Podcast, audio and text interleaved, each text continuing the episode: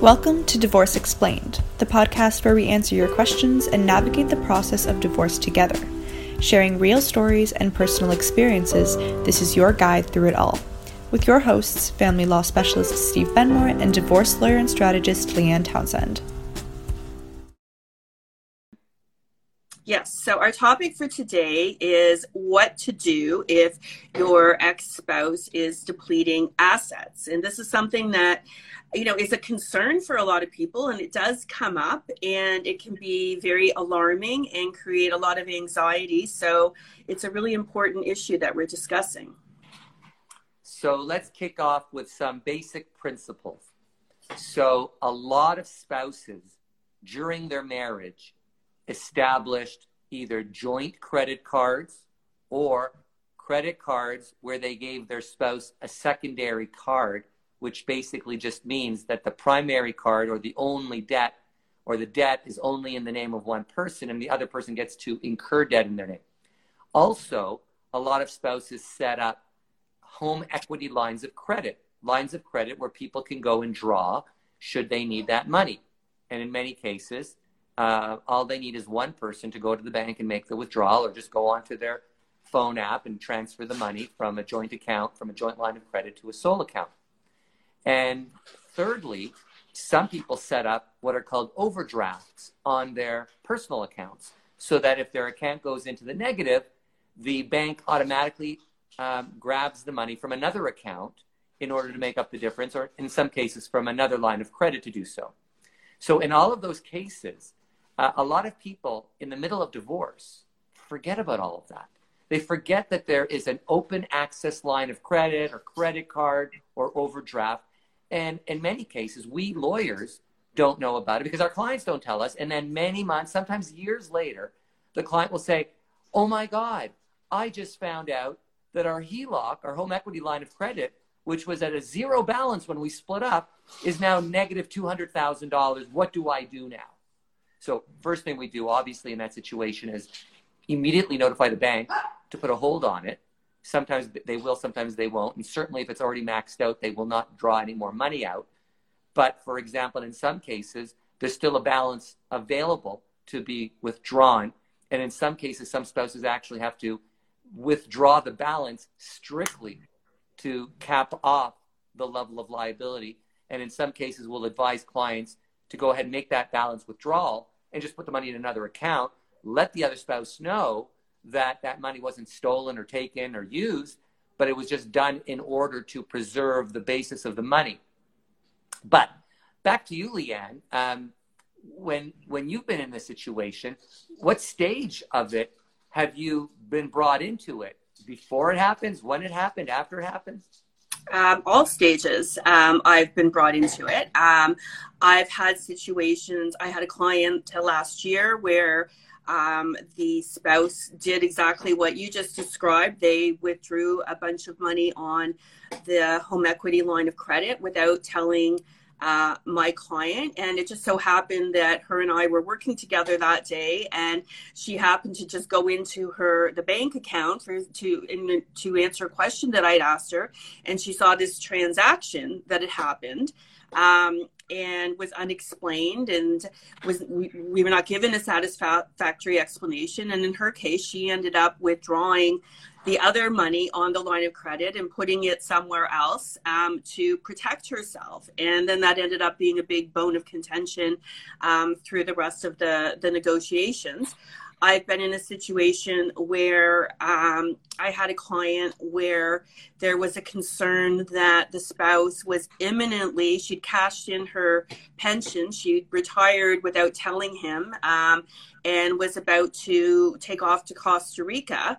Um, and so, fortunately, we were, we were able to bring an urgent motion and freeze. Uh, you know, that's the extreme measure in these types of cases. If you're concerned that somebody's going to, you know, leave with money or they're you know, dissipating um, properties and assets and things like that. You can get a bank, uh, you have to bring a motion and you get a court order for um, where a judge asks that or orders that, you know, these bank accounts be frozen and even the person whose name they're in cannot then transact business. That's a very extreme remedy, but it's certainly, um, gets the attention of the other side and gets their cooperation because nobody wants to have their their bank accounts frozen. But in some cases you know in this particular case it was very much necessary and we got the order. Um, and I've certainly, you know, in, in a lot of cases, there can be post separation uh, adjustments where, you know, one party or the other or both have taken certain amounts out of joint accounts and or run up joint expen- uh, expenses on a joint, you know, credit card and things like that. And there has to be an accounting if it's post separation. Um, but you know where i think it gets particularly concerning is if in the you know prior to separation but perhaps in contemplation of separation if you you know find out about something that the other side has done um you know that's where it's a bit trickier. So i want to bring up what you just mentioned. One point you mentioned is the subject of post separation adjustments and many of our viewers don't even know what that really means. So i want to be very clear about it.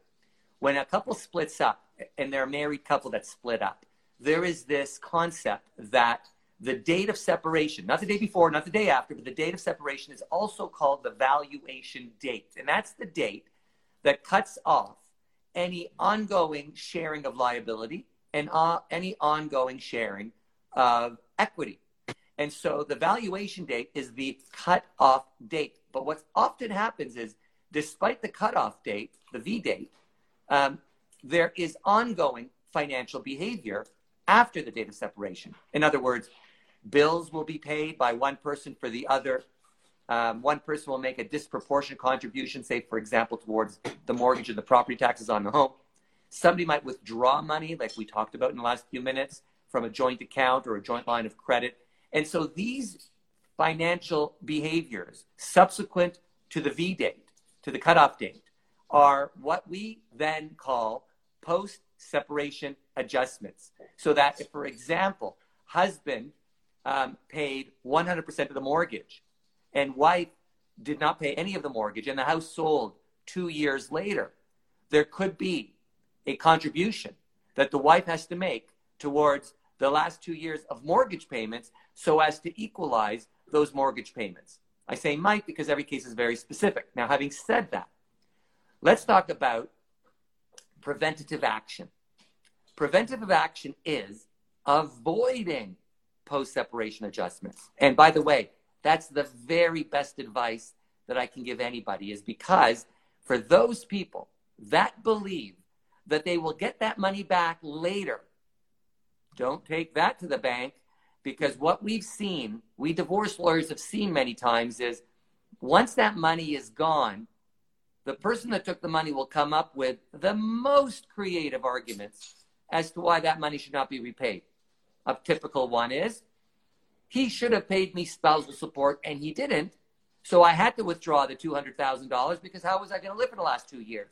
Had he paid me the proper amount of spousal support, then I wouldn't have needed to take the $200,000. And, and based on what I say he should have paid me, I should have gotten 220,000. And so therefore, the $200,000 that I got was a deal for him, and I don't have to repay it. That's just one small example. There's many other ones out there. So, where possible, um, batten down the hatches right at or after the date of separation so as to prevent the possibility of any leakage. Definitely. I think that's great advice. And, you know, one thing for people to keep in mind as well is that you know, with these types of things, there's usually, you know, 99.9% of the time there is a paper trail. So, you know, if you're concerned that your spouse moved some money or did something, you know, especially if it's involving a bank or a credit card, there's going to be a paper trail. So, you know, it, it, post separation, we can connect the dots. And, you know, if the, if your lawyer can't do it, if it's more complicated and requires forensic accounting, I mean, that can be done. So, you know, in a lot of these situations, there is a paper trail. So if it's happened, um, you know, don't despair that it can't be tracked down or traced and, and fixed that, you know, your spouse is going to have to account for this. Um, but ideally, you don't want to be in that type of situation. Um, I'm curious, Steve, what your position is. I've seen situations where um, an opposing party was, you know, planning a separation, and they went and retained a lawyer before letting the spouse know they were going to leave. and they took a big chunk of money, you know, 20,000, 30,000 um, out of a joint account um, and paid it to their lawyer as a, a, retainer payment for you know legal fees to come. Um, what are your thoughts on advising clients to do things like that? Well, that's considered a self-help remedy. Now, in some cases, both sides behave the same way. In which case, most judges, lawyers, and mediators will say, "Well, what's good for the goose is good for the gander," and don't see the need for any punitive or remedial action. However, in many cases, one person does it and the other person is aggrieved. And in that situation, the aggrieved person, although you would think that they're in the power position, oftentimes is the one chasing after the person that did it. And that's why I say to you, uh, preventive, preventative action is far better. But, but to your question, Leanne, um, the, the twist to your question is that the person took the money out and labeled it lawyer retainer somehow thinking that that might shield the behavior or alternatively neutralize the negative implications of it. I'm not so sure that's the case. Now, if the retainer is $5,000, I don't think anybody is going to be miffed by it. But if the retainer is 50,000 or $100,000, people are going to say, well, why would the lawyer need that size of a retainer? And by the way, for those that don't know, there is this concept called interim disbursements. Interim disbursements are where one spouse has a lawyer, the other spouse does not. And the one that does not have a lawyer doesn't have the money to hire a lawyer because all the money is with the other spouse. In cases like that, you could bring what's called a motion for interim disbursements, whereby you ask the person with the money to either loan or advance money to the person without the money in order to allow them to retain a lawyer. Now, that would be the legal, lawful, and procedurally proper way to do it, unlike your situation, Leanne, where someone just did it on their own behalf without getting any prior consent and approval. Yes, and I agree. I think you know generally courts frown upon self-help remedies, but um, you know people do do them, and and the sad reality is that in cases where they happen, often it puts the other person in a position of trying to to play catch up or get something back that they've lost because of this uh, the other party using this form of remedy. So while i don't as a, as a lawyer i don't condone it. Um, you know from a my own sort of ethics perspective there's nothing illegal about it. Um, people do it and sometimes it works to their advantage if they do so. And again very few cases go the whole distance to trial at a trial, you can claim every last parking chit. But in settlements, there's a lot of compromises, sacrifices, and concessions made. And when it comes to post separation adjustments, that's often the thing that is let go. Not because a person who didn't get the money should get the money, they should get the money. But when we are negotiating the buyout and the sale of matrimonial homes or cottages, when we're negotiating child support and spousal support, the division of pensions, the division of RRSPs. The post separation adjustment category, in my experience in the last 30 years, is the one area that is given the least amount of attention by mediators and judges.